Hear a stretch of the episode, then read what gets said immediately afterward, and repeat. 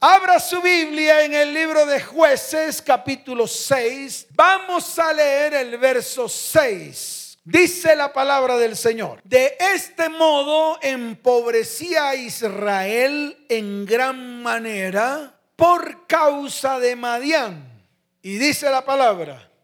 Y los hijos de Israel clamaron a Jehová. ¿Qué hicieron los hijos de Israel? Clamaron a Jehová. Cuando hablamos de pobreza, no me estoy refiriendo solamente a la pobreza económica, sino también yo me refiero a la pobreza espiritual, a la pobreza emocional, a la pobreza física y a la pobreza económica. Aquí lo que tenemos que mirar es que si la voluntad de Dios para su vida es que usted continúe siendo pobre espiritual, pobre emocional, pobre físico y pobre económico. No sé si alguien tenga alguna respuesta aquí en esta congregación. Y se lo digo de otra manera, ¿será que Dios quiere su pobreza espiritual, su pobreza emocional, su pobreza física y su pobreza económica? No, no quiere eso. Siempre Dios tiene un propósito y un objetivo claro para su pueblo. Podríamos colocar varios ejemplos. El ejemplo del pueblo de Israel cuando estaba en tierra de Egipto. ¿Será que Dios amaba que su pueblo estuviera en Egipto? No, por eso hizo un plan de salvación para ese pueblo a través de un hombre al cual llamó este hombre llamado Moisés. Yo siempre me he hecho la pregunta y siempre se lo he dicho, Señor, ¿qué hubiera pasado si Moisés seguía tartamudeando? Si Moisés, ¿qué? Dígalo fuerte si Moisés qué. Seguía tartamudeando, diciéndole al Señor, no puedo, no lo sé hacer. ¿Qué tal donde Moisés se hubiera quedado tartamudeando, diciendo estas cosas? Yo le pregunto a usted, porque Dios le está hablando a su pueblo. Mire, Dios no le está hablando a ninguno que no sea su pueblo. Le está hablando a aquellos que han venido a este lugar buscando respuesta. Y eso es lo que pasa con el cristiano de hoy. El cristiano de hoy duda. El cristiano de hoy no avanza porque se la pasa tartamudeando en el propósito, en lo que Dios le ha mandado a hacer. Por eso cuando se asoma a su vida, a su familia, a su hogar y a su descendencia, la encuentra destruida. ¿Por qué? Por su tartamudeo. Entonces Dios levanta a un hombre llamado Moisés, ¿para qué? Para que el despropósito, para que el qué. Dígalo fuerte, para que el qué para que el despropósito que en ese momento estaba viviendo el pueblo de Israel en tierra de Egipto se rompiera. Es así de fácil. Y dice la palabra que tuvo que hacer maravillas. ¿Tuvo que hacer qué? Maravillas. Y lo hizo a través de un hombre. Lo hizo a través de Moisés. ¿Y cuál fue la resultante? La resultante de sacar al pueblo de Israel de tierra de Egipto fue llevarlo precisamente a la puerta de la tierra prometida para que el pueblo tomara una decisión. Los puso en Cades Barnea y allí le dijo al pueblo, tomen una decisión. Algunos tomaron la decisión correcta de avanzar con Josué. Otros, durante 40 años, empezaron a dar giros y giros en el desierto, hasta que murieron en el desierto. ¿Por qué? Porque ellos habían roto el propósito que Dios tenía. Mientras que los que salieron con Josué hacia la tierra prometida, cumplieron el propósito y la tierra les fue repartida a los que siguieron el propósito de Dios. ¿Cuántos dicen amén? Entonces ahí lo veo, ahí lo veo. Si yo sigo avanzando, veo aquí un despropósito, veo aquí un qué. Claro, en el libro de jueces había un despropósito. ¿Cuál era el despropósito? Un pueblo empobrecido, un pueblo encuevado, un pueblo que encuevado en prisiones, un pueblo que tenía que guardar todo lo que producía, porque en el momento de la producción venían los madianitas, venían los que, los madianitas y los del monte Seir y los amonitas a robarles todo el fruto de su trabajo. Por eso yo explicaba esta mañana, esto es algo espiritual. Madian se convierte en algo espiritual cuando yo coloco la palabra que es logos por rema en mi vida. Cuando yo coloco la palabra que es qué? Logos por qué? por rema en mi vida. Y yo quiero que usted lo repita, porque si no lo repite, nunca lo va a entender. A mí me hizo una niña una pregunta, una niña de 18 años. La que me escribió fue una niña de 18 años que me dijo, pastor, si en la Biblia Madián no se muestra como espíritu o como un espíritu, ¿por qué usted lo llama espíritu de Madián? Entonces yo le expliqué y dije, porque la palabra aquí escrita es logos. Cuando yo la palabra la llevo a mi vida, como parte de mi vida la convierto en rema, la convierto en qué? O sea, en espíritu.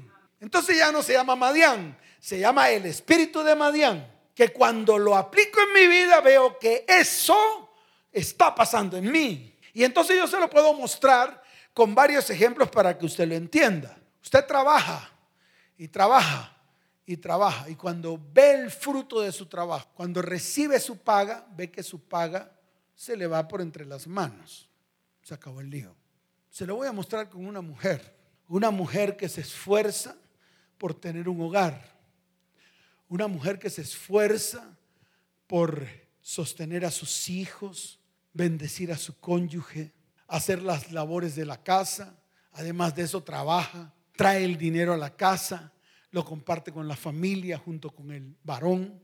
Y llega un momento que todo ese esfuerzo se revienta, se destruye, cuando el varón se consigue una chimoltrufia y comienza con sus adulterios. ¿Quién se atravesó? El espíritu de Madián. ¿Por qué? Porque el fruto que esta mujer esperaba, al final no lo recibió, se le fue entre las manos. Ahora, que hayan actuado otros espíritus inmundos, claro. ¿Qué puede actuar o qué espíritu inmundo puede actuar en un hombre que comienza a mirar una mujer extraña? Pues el espíritu de lujuria y la lascivia. De pronto usted tiene la mirada más santurrona que yo. Pero eso que entra por mis ojos es porque el espíritu de lujuria y lascivia ataca mi vida. Se acabó el lío. Ante las mujeres, porque yo sí lo digo a ciencia cierta para que usted vea esta realidad, ante las mujeres si veían las cosas bonitas de los hombres. A ver, ay, la orejita, ay, es que ese hombre tiene la orejita bonita, ay, la nariz respingadita. Ya hoy no, se acabó el lío. Y de pronto esto no le va a gustar a las mujeres, pero es la verdad. Ya las mujeres y los hombres están igualados en ese sentido. Ya el espíritu de lujuria no solamente ataca al hombre, ahora ataca a la mujer. Entonces la mujer se vuelve lujuriosa. Y tiene lo mismo que tiene el hombre. Un celular con un WhatsApp y un man en pelota. ¿Por qué? Porque precisamente lo que ha hecho hoy en día el espíritu de la lujuria y la lascivia es acabar con hombres y mujeres, acabarles su mente, acabarles su corazón y termina ingresándoles siete espíritus más. El de lujuria y lascivia hace que penetren en el ser humano siete espíritus más, que fue los que mencionó el Señor. Fíjese que el mundo espiritual, lo que se mueve en el espíritu es algo tan pesado, es algo tan duro que tenemos que comenzarlo a discernir. ¿Para qué? Para que nuestras vidas sean limpiadas. Por eso no podemos ir delante del Señor con cara cuchiflí. ¿Qué es lo que hacemos? Pero ¿qué están introduciendo en la iglesia si no es eso? Espíritus de lujuria, espíritus de lascivia. Al final esos dos espíritus traen espíritus de ruina escasez, pobreza, enfermedad, dolor. Mire libera. ¿Qué pasa con esta mujer que se esforzó no sé cuántos años? Ocho, diez, trabajando por su esposo, trabajando por sus hijos, y al final ve que ese fruto de eso que trabajó ya no está, se rompió. ¿Qué espíritu se movió? Bueno, ya hablamos del de la lujuria y la lascivia, pero le entró el espíritu de Madián. ¿A hacer qué? Arruinar, a destruir. Trae pobreza, trae dolor físico, trae dolor espiritual, trae dolor emocional. Comienzan a venir los pensamientos de odios, de rencor. Abrimos la puerta a la rabia, a la ira, a la maledicencia. Y al final se destruye la familia. Entonces, si ve que la destrucción familiar no viene porque, a ver, es que ya no tenemos química con mi mujer. Ay, ya no, pastor, mire, es que yo me acuesto al lado de ella y ya, ay, no, esa piel ya no es la misma de antes. Ay, no, entonces yo me volteo, no, ya no la amo.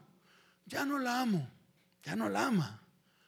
No, ya le abrió la puerta al enemigo y entró el enemigo a devorar. Porque a eso vino el enemigo, a robar, matar y destruir. Mas la dádiva de Dios, que es Jesucristo, vino a traer vida y vino a traerla en abundancia. ¿Cuántos dicen amén? ¿Cuántos dicen amén? Dele fuerte ese aplauso al Señor.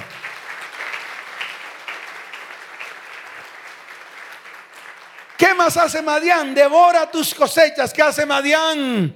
Claro, devora tus cosechas. Devora tus semillas. Trabajas, negocias, te esfuerzas y no avanzas. Personas que tratan de alcanzar la bendición. Personas que están detrás de un negocio. Todo está listo. Todo está listo. Ya sembré la semilla.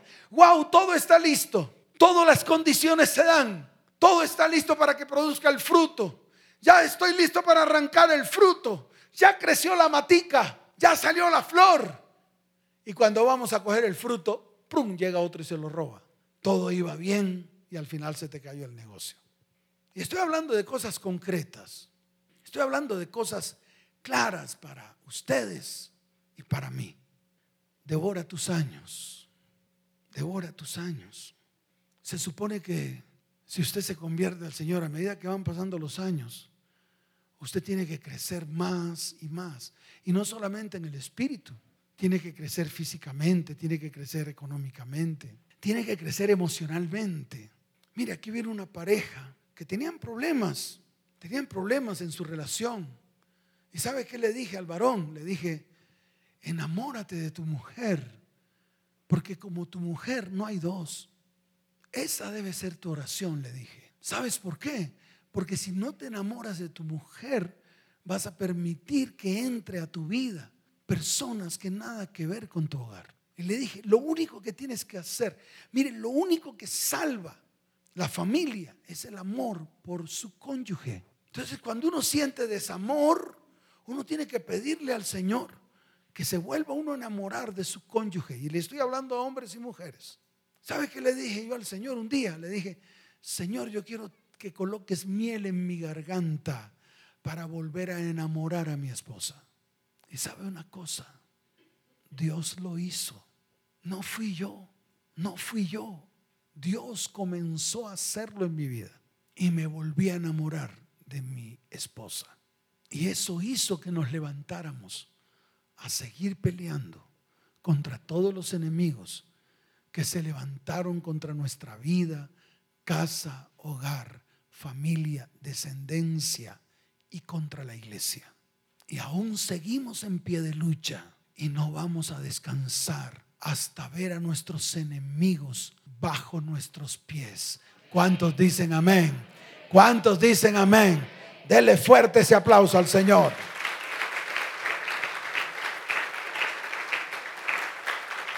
Devora tu cuerpo, tu alma y tu espíritu Mire, si hay algo que el diablo se levanta para atacar es con depresiones, angustias, afanes, temores. Mina nuestra vida espiritual, mina nuestra fe, mina nuestra confianza en Dios, mina nuestra santidad. Y ese que lo mina se llama el espíritu de Madián. Le voy a explicar por qué, porque está escrito. Mire lo que ocurrió después de que fue declarada en el verso 6 que Israel empobrecía en gran manera. Mire lo que dice el verso 7, porque tenemos que seguir leyendo la palabra. Y cuando los hijos de Israel clamaron a Jehová a causa de los madianitas, Jehová envió a los hijos de Israel un varón profeta. ¿Envió a un quién? Claro, un varón. Por eso le digo, Dios siempre tendrá que usar a un hombre para cumplir no el propósito del varón que llama o de la mujer que llama, sino de él. Fíjese que allá llamó a Moisés, que era la parte que estábamos narrando. Aquí llamó a Gedeón. ¿A quién llamó? A un hombre. Pero mire lo que estaba pasando en ese momento. Dice la palabra, el cual les dijo, así ha dicho Jehová el Dios de Israel. Yo os hice salir de Egipto y os saqué de casa de servidumbre os libré de mano de los egipcios y de mano de todos los que os afligieron, a los cuales eché de delante de vosotros y os di su tierra. Y os dije, yo soy Jehová vuestro Dios. no temáis a los dioses de los amorreos en cuya tierra habitáis, pero no habéis obedecido a mi voz. Obviamente lo que estaba ocurriendo allí era que los hijos de Israel hicieron lo malo ante los ojos de Jehová y Jehová los entregó en mano de Madián por siete años. ¿Cuántos años? Siete años. Y mire lo que dice la palabra, porque tenemos que seguir leyendo. Y vino el ángel de Jehová y se sentó debajo de la encina que está en Ofra, la cual era de Joás Avierecita. Y su hijo Gedeón estaba sacudiendo el trigo en el lagar para esconderlo de los marianitas. ¿Qué estaba haciendo Gedeón? Iba a esconder el fruto, la producción. ¿Por qué lo iba a esconder? Porque si no lo escondía, llegaban los madianitas y los devoraban. Y mire lo que pasó. Y dice la palabra del Señor. Y el ángel de Jehová se le apareció y le dijo, Jehová está contigo, varón esforzado y valiente. Y mire lo que estaba pasando, que es lo que yo acabé de leer, o acabé de pronunciar, o acabé de mirar acá. Devora tu cuerpo, tu alma y tu espíritu. El diablo te ataca con depresiones, angustias, afanes, temores. Mina tu vida espiritual. Mina tu fe. Mina tu confianza en Dios. Mina tu santidad. No puedes ver más allá de lo que tus ojos pueden ver. Y mire lo que dice Gedeón. Y Gedeón le respondió, ah Señor, si Jehová está con nosotros, ¿por qué nos ha sobrevenido todo esto? ¿Y dónde están todas sus maravillas que nuestros padres nos han contado diciendo, no nos sacó Jehová de Egipto y ahora Jehová nos ha desamparado y nos ha entregado en mano de los madianitas? ¿Qué había desfallecido en Gedeón? Pues la fe, la confianza. Estaba angustiado. De hecho, me imagino que sacudía todo muy rápidamente. De hecho, me imagino que salía de la cueva y miraba. Y decía, guau, allá vienen y sacudía rápido. Y me imagino que cogió todo el fruto y lo metía ahí en el, en el envoltorio y de una vez lo fue a guardar. Estaba angustiado, desesperado. Y así muchos de nosotros andamos, desesperados, angustiados, tristes. Lloramos a veces, nos afligimos. Le decimos, Señor, ¿cómo me puede estar sucediendo estas cosas si tú me has prometido esto otro? ¿Cómo me pueden estar sucediendo estas cosas si tú me has dicho que me vas a bendecir? ¿Cómo me están sucediendo esas cosas? Si tú me has dicho que me vas a prosperar, me vas a levantar, ¿por qué me están sucediendo estas cosas? Eso mismo le estaba pasando a Gedeón. Le reclamó a Dios, así como muchas veces nosotros le hemos reclamado. Y le hemos dicho en algún momento, ¿dónde estás? ¿Por qué no estás aquí? Muéstrate en mi vida, te necesito. Y mira lo que nos dice el Señor. Y dice la palabra, y mirándole Jehová, ¿Qué hizo el Señor? Le miró. Yo me imagino cuántas veces me ha mirado Dios en este tiempo a mí. ¿Cuántas veces te ha mirado a ti? Y tú ni siquiera te has percatado que Él está ahí. Ni siquiera te has percatado que Él está ahí para darte un mensaje. Ni siquiera te has percatado de que Él está ahí para decirte algo importante y urgente. Ni siquiera te has percatado de que Él está ahí para darte una promesa y renovar tu mente tu espíritu, tu corazón, tu vida y levantarte. Y tú, sin embargo, te levantas de la silla y te vas. Pero aquí viene la palabra. Y le dice, y mirándole Jehová le dijo, ve con esta tu fuerza y salvarás a Israel de la mano de los madianitas. No te envío yo. Ve con esta qué? Tu fuerza. ¿Quién era la fuerza? el Señor, el que se le apareció, el ángel de Jehová. Ve con esta tu fuerza. Y esa fuerza era el ángel de Jehová que le iba a dar instrucciones a Gedeón para que a través de él, de Gedeón, salvara o pudiera salvar al pueblo de Israel. Eso mismo te dice a ti. Si Dios es el que te está hablando, si Él es el que te está dando las promesas, si Él es el que te está guiando, pues Él te dará su fuerza. Porque no la podemos hacer con nuestra fuerza. Nosotros hacemos con nuestra fuerza hasta donde alcanzamos. Pero muchas veces tenemos que detenernos para levantar nuestras manos y decirle, Señor, no puedo con mi brazo. Mi brazo no es capaz. No lo puedo hacer yo tienes que hacerlo tú. ¿Tienes que hacerlo quién? Dígalo fuerte, tienes que hacerlo quién? Tú. Y es ahí donde comenzamos a escuchar la voz de Dios. Y es ahí donde comenzamos a escuchar las instrucciones de Dios. Es tremendo lo que uno ve en la palabra. Es tremendo cómo la palabra se le abre a uno. Es tremendo cómo la palabra le enseña a uno. Mire a Josué. Alguien me preguntó, pastor, yo nunca había visto la explicación que usted dio acerca del ángel que se le apareció a Josué. ¿Por qué? Porque si usted va al libro de Josué, vaya al libro de Josué, le voy a enseñar. Quiero enseñarle, quiero que usted hoy salga de aquí aprendido, no informado. Porque una cosa es informarle a usted lo que dice la palabra y otra cosa es enseñarle a usted lo que dice la palabra. Mire lo que dice en el libro de Josué, capítulo 5, en el verso 13. ¿Cómo estaba Josué? Le voy a mostrar. Yo me imagino a Josué con la misma vara de Moisés. Amén. Josué hacía lo mismo que veía hacer a, Moisés. ¿Por qué? Porque anduvo con él todo el tiempo.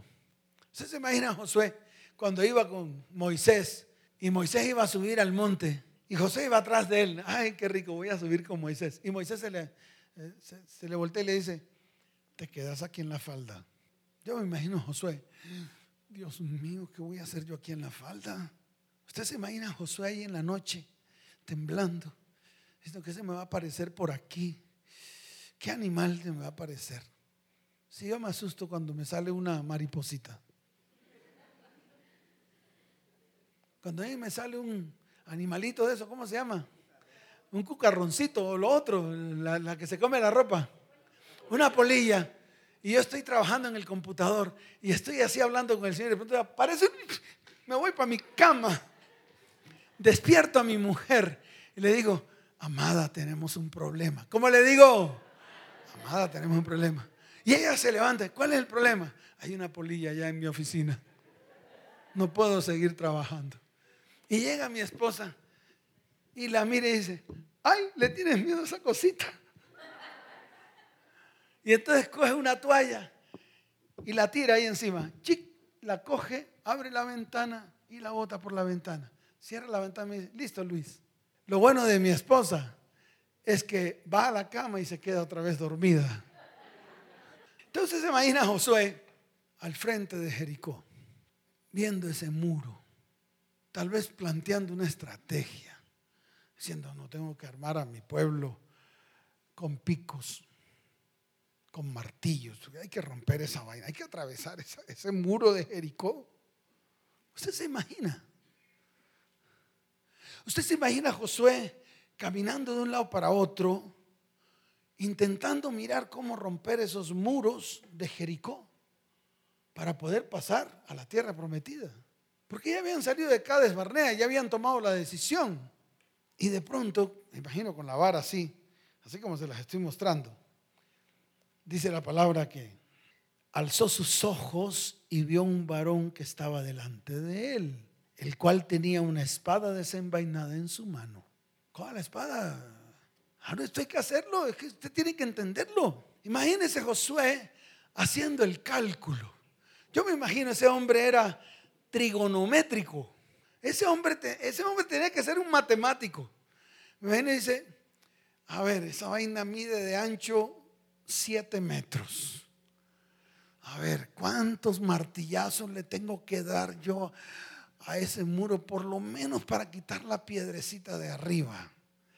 Y el problema es que si vienen los de Jericó y se suben y, y tienen flechas, ¿cómo subimos? Usted se imagina el plan de Josué frente a Jericó y de pronto mira y ve a un ángel así con la espada desenvainada. Si a mí me asusta una polilla. ¿Qué tal el ángel de Jehová? Y llega y le pregunta, ¿eres de los nuestros o de nuestros enemigos? Y yo me imagino así como, como listo, tú con la espada y yo con el palo. No me preocupes que yo también tengo. Porque así somos nosotros. O sea, nosotros siempre nos medimos por nuestra fuerza, por nuestra sabiduría, por nuestro conocimiento. Por eso las iglesias de hoy, ¿qué le dan a los súbditos, sino es puro conocimiento barato. Eso es lo que le dan a usted. Métase al curso nivel 1, 2, 3, 4, 5, 6, 7, 8. 1, 2, 3, 4, 5, 6, 7, 8, 9, 10. 1, 2, 3, 4, 5, 6, 7, 8, 9. Y le ponen a cantar esa canción. Yo no sé si usted se acuerda. 1, 2, 3, 4, 5, 6, 7, 8, 9. Tarán, tarán. 1, 2, 3, 4, 5, 6, 7, 8, 9, 10. Tarán, tarán. Eso es lo que le ponen a usted en las iglesias. Nivel 1 y usted se vuelve gordito. Nivel 2, más empujado. Nivel 3, más empujado. Nivel 4, más empujado. Nivel 5, ¡oh! Ya no cabe en su ropa. Y así como yo vea, con rombitos en, el, en la camisa. ¿Y sabe para qué estaba el ángel? Para decirle a Josué qué tenía que hacer. Para decirle a Josué qué. Ya, se acabó el lío. Eso no lo entiende el cristiano. Ellos piensan que el ángel de Jehová se le apareció porque sí. No, eso es una parte, es como, yo creo que, pastor, yo creo que fue que lo santificó. No, eso fue que lo santificó. No, lo que pasa es que separan el capítulo 5 del capítulo 6. Lo separan. Quite el 6 y siga leyendo y se dará cuenta que el que habla a Josué fue el ángel de Jehová. Mire lo que dice. Él respondió, no, mas como príncipe del ejército de Jehová he venido ahora. Entonces Josué postrándose sobre su rostro en tierra le adoró y le dijo, ¿qué dice mi señor a su siervo? Y el príncipe del ejército de Jehová, ¿quién? Dígalo fuerte, ¿quién? El príncipe del ejército de Jehová, el mismo Jesucristo. Le dijo, quita el calzado de tus pies porque el lugar donde estás es santo. Y Josué así lo hizo. Hasta ahí los cristianos llegan, pero no sigan avanzando viendo que el príncipe del ejército de Jehová le habló y le dio la estrategia. ¿Qué hizo el príncipe del ejército de Jehová, Josué? Claro, y esa estrategia que está ahí escrita fue dicha por el mismo que tenía la espada desenvainada. ¿Que tenía la qué? O sea, tenía, tenía la qué. Pero ¿qué es la espada? La palabra abierta, la boca abierta, la instrucción de Dios. Porque para eso sirve la palabra, para instruir, para guiar, para colocar principios, para colocar fundamentos, para colocar propósitos.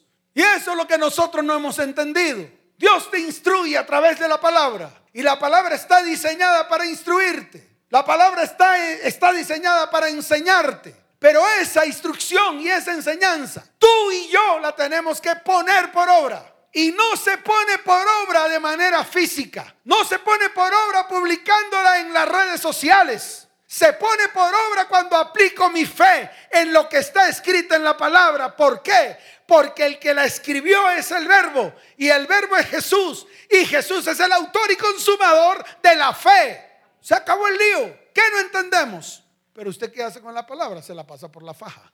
Y comienza usted a aplicar su propia palabra. No, aplique lo que está escrito. Y eso fue lo que hizo Josué.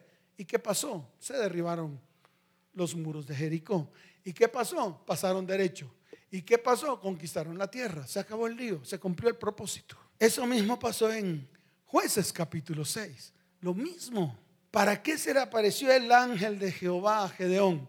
Para darle instrucciones. El ángel de Jehová no se te va a aparecer a ti de balde, se te va a aparecer a ti para darte instrucciones, para decirte lo que tienes que hacer, para que ese propósito que Dios ha puesto en tu vida se cumpla en tu vida a través de lo que está en la palabra. ¿Cuántos dicen amén? ¿Cuántos dicen amén? Dele fuerte ese aplauso al Señor. ¿Qué significa Gedeón? Gedeón significa el que destruye, el que arranca, el que arruina. ¿Qué significa Gedeón? Y el que arruina. Yo le quiero decir algo. Dios nos ha dado el poder para arrancar, destruir y arruinar al espíritu de Madián. ¿Cuántos lo creen? Levante su mano y dígale, Dios hoy me ha dado el poder para arrancar, para destruir y para arruinar al espíritu de Madián. ¿Cuántos dicen amén? ¿Qué significa Madián? Madián representa un yugo que sirve para oprimir al pueblo. Es el que impide el desarrollo, es el que impide el crecimiento, es el que quita el gozo, es el que coloca nuestras vidas bajo la pobreza. Pero yo le quiero decir algo. A Madián le llegó la hora. ¿A Madián qué? Dígalo fuerte, a Madián qué? Levante su mano derecha y diga, a Madián le llegó la hora.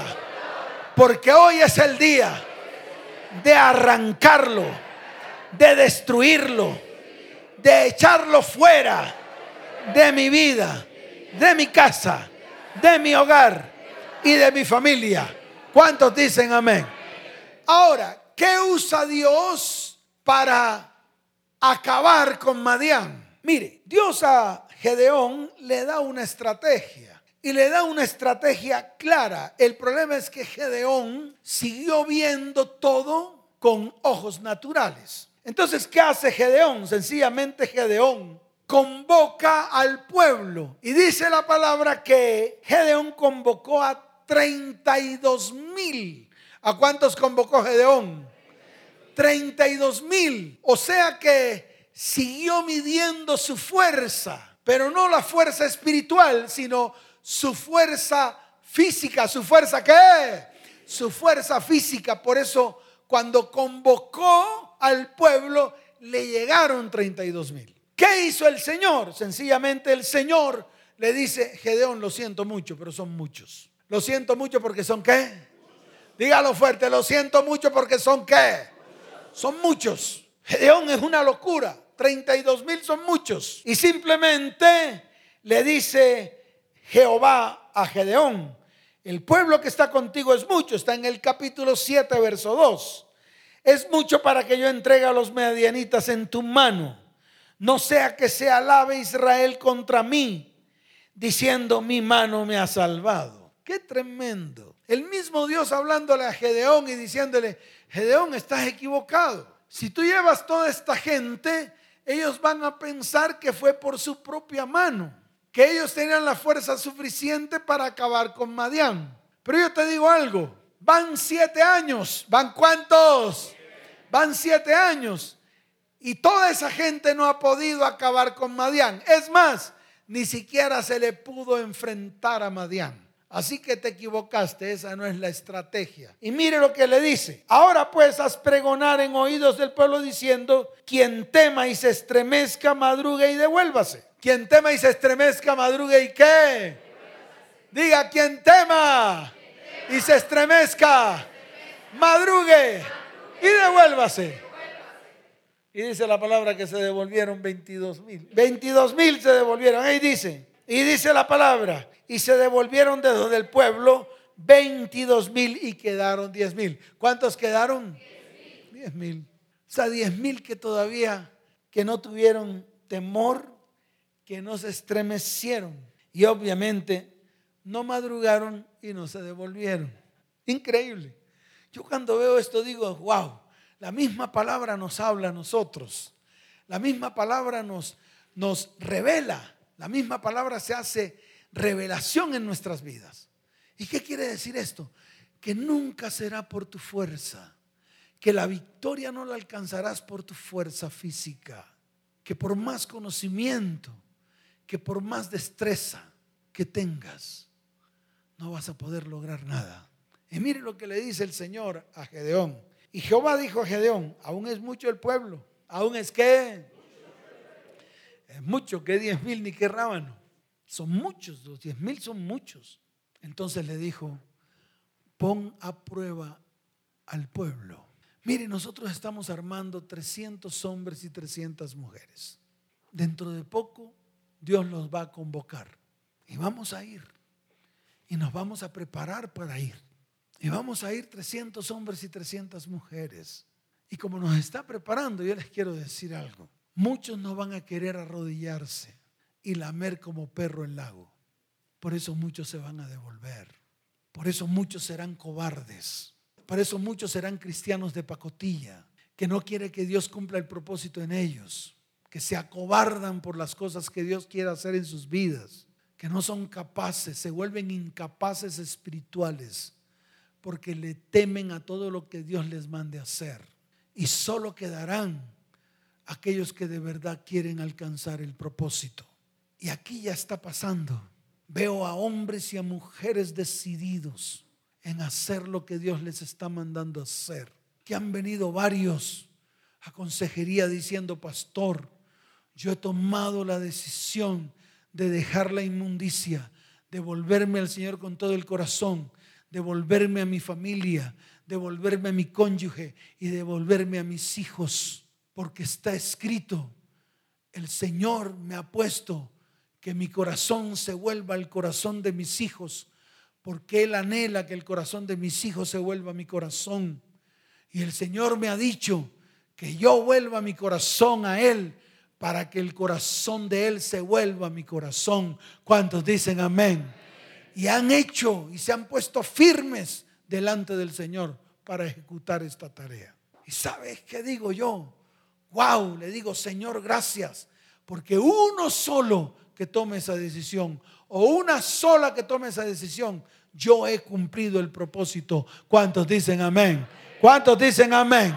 Dele fuerte ese aplauso al Señor.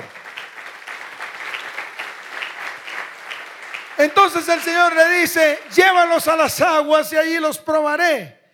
Y del que yo te diga, vaya este contigo, irá contigo, mas cualquiera que yo te diga, este no vaya contigo, el tal no irá. Entonces llevó el pueblo a las aguas y Jehová dijo a Gedeón, cualquiera que lamiere las aguas con su lengua como lame el perro, a aquel pondrás aparte. Asimismo a cualquiera que se doblare sobre sus rodillas para beber y fue el número de los que lamieron llevando el agua con la mano a su boca. 300 hombres y todo el resto del pueblo se dobló sobre sus rodillas para beber las aguas. ¿Cuántos dicen amén? Denle fuerte ese aplauso al Señor. Y viene la respuesta. ¿Qué es lo que Dios te está diciendo hoy con certeza? Si tú eres uno de los 300 que lame con su lengua las aguas, que se compromete con Dios, que de verdad quiere cumplir el propósito que Dios ha colocado en su vida, su hogar y su descendencia, entonces serás llamado y Dios hará contigo cosas grandes y derrotarás a Madián como un solo hombre. ¿Cuántos dicen amén? Dele fuerte ese aplauso al Señor. Y viene la palabra rema cuando el Señor le dice, y fue el número de los que lamieron el agua con la mano, 300 eh, hombres y todo el resto se dobló sobre sus rodillas para beber las aguas. Entonces Jehová dijo a Gedeón, con estos 300 hombres que lamieron el agua os salvaré y entregaré a los madianitas en tus manos. Y váyase toda la demás gente, cada uno a su lugar. Amén y amén. Esa es la misma parábola de la red. Esa es la misma que... ¿Qué mencionó Jesús? Sacarán miles de pescados. ¿Miles de qué? Claro, porque cuando ya están en la orilla ya no son peces, ya son pescados. ¿Ya son qué? Claro, ya son los llamados. Pero el mismo Señor dice, y vendrá el ángel, se sentará y dirá, este no sirve, no sirve, no sirve, sirve, sirve, no sirve, no sirve, sirve. Y entonces es ahí donde los cristianos tenemos que tomar la decisión. Si eres parte de los que Dios llama o eres parte de los que Dios escoge. Y volvemos a lo mismo que siempre hemos hablado. Escoge pues, toma la decisión, párate firme para que Dios comience a obrar en medio de tu vida, tu hogar, tu casa, tu familia y tu descendencia. ¿Cuántos dicen amén? Dele fuerte ese aplauso al Señor. Colóquese en pie. Levante su mano derecha. ¿Sabes por qué se devolvieron 22 mil? Porque fueron aquellos que nunca quisieron dejar la pobreza, no están dispuestos a dejar lo viejo, no están dispuestos a levantarse, no están dispuestos a romper patrones, viven bajo sus mismos ciclos, no quieren salir del yugo de Madián. Así de fácil es. Dios quiere hombres y mujeres comprometidos, primero que todo, con su vida Porque si no comienzas por ti, difícilmente lo podrás hacer en otros. Y te lo vuelvo a repetir porque esto lo tienes que entender. Si no comienzas por ti, difícilmente lo podrás hacer en los que están a tu alrededor, que son tus próximos. Si no comienzas por ti, difícilmente le podrás reclamar a tu cónyuge. Si no comienzas por ti, difícilmente le podrás reclamar a tus hijos. Si no comienzas por ti. Entonces el primero que tiene que comenzar eres tú. Por eso Dios quiere hombres y mujeres comprometidos, primero que todo con su vida, segundo con su hogar, tercero con su familia y cuarto con su descendencia. Amén. ¿Cuántos dicen amén? Escucha, tu victoria no, estaba, no va a estar en el apoyo humano. Dios te va a dar estrategias no convencionales ni comunes. Espera las estrategias de Dios. Espera que el ángel de Jehová se te aparezca. Y Él te va a dar la estrategia. ¿Cuántos dicen amén? Tu victoria no está en tus recursos. Tu victoria está en Dios. ¿Cuántos dicen amén? Nuestra victoria está en la palabra profética, en lo que Dios nos ha entregado en este tiempo. ¿Cuántos dicen amén? Levante su mano derecha y dígale, Señor, hoy me someto a tu estrategia, porque tu estrategia me la entregarás a través del ángel de Jehová, a través del príncipe de los ejércitos de Dios que va delante de mí, abriendo el camino, levantando su espada desenvainada.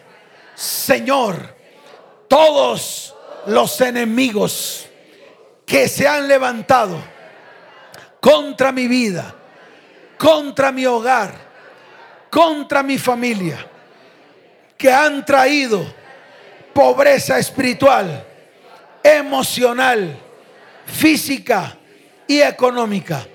Ahora mismo, ahora mismo, lo ato, lo encadeno, porque escrito está, todo lo que atares en la tierra será atado en el cielo. Todo aquello que desates será desatado en medio de tu vida, tu hogar y tu descendencia.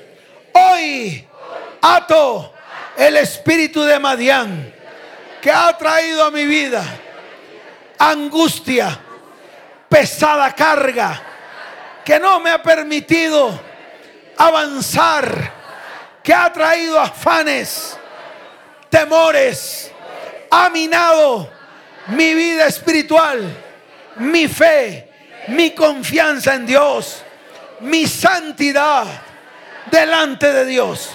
Hoy lo ato lo encadeno y lo cuelgo en la cruz del Calvario. Porque escrito está, Cristo exhibió públicamente al espíritu de Madián. Lo avergonzó públicamente en la cruz del Calvario y lo destruyó públicamente en la cruz del Calvario. Por lo tanto, hoy es el día de mi libertad. Hoy se quita de mi hombro la pesada carga. Hoy se quita de mi hombro el pesado yugo, porque escrito está. Levanta tu mano y dile, escrito está. Levanta tu mano y di, escrito está. Levanta tu mano y dilo fuerte. Escrito está. Fuerte di, escrito está. Tú quebraste mi pesado yugo.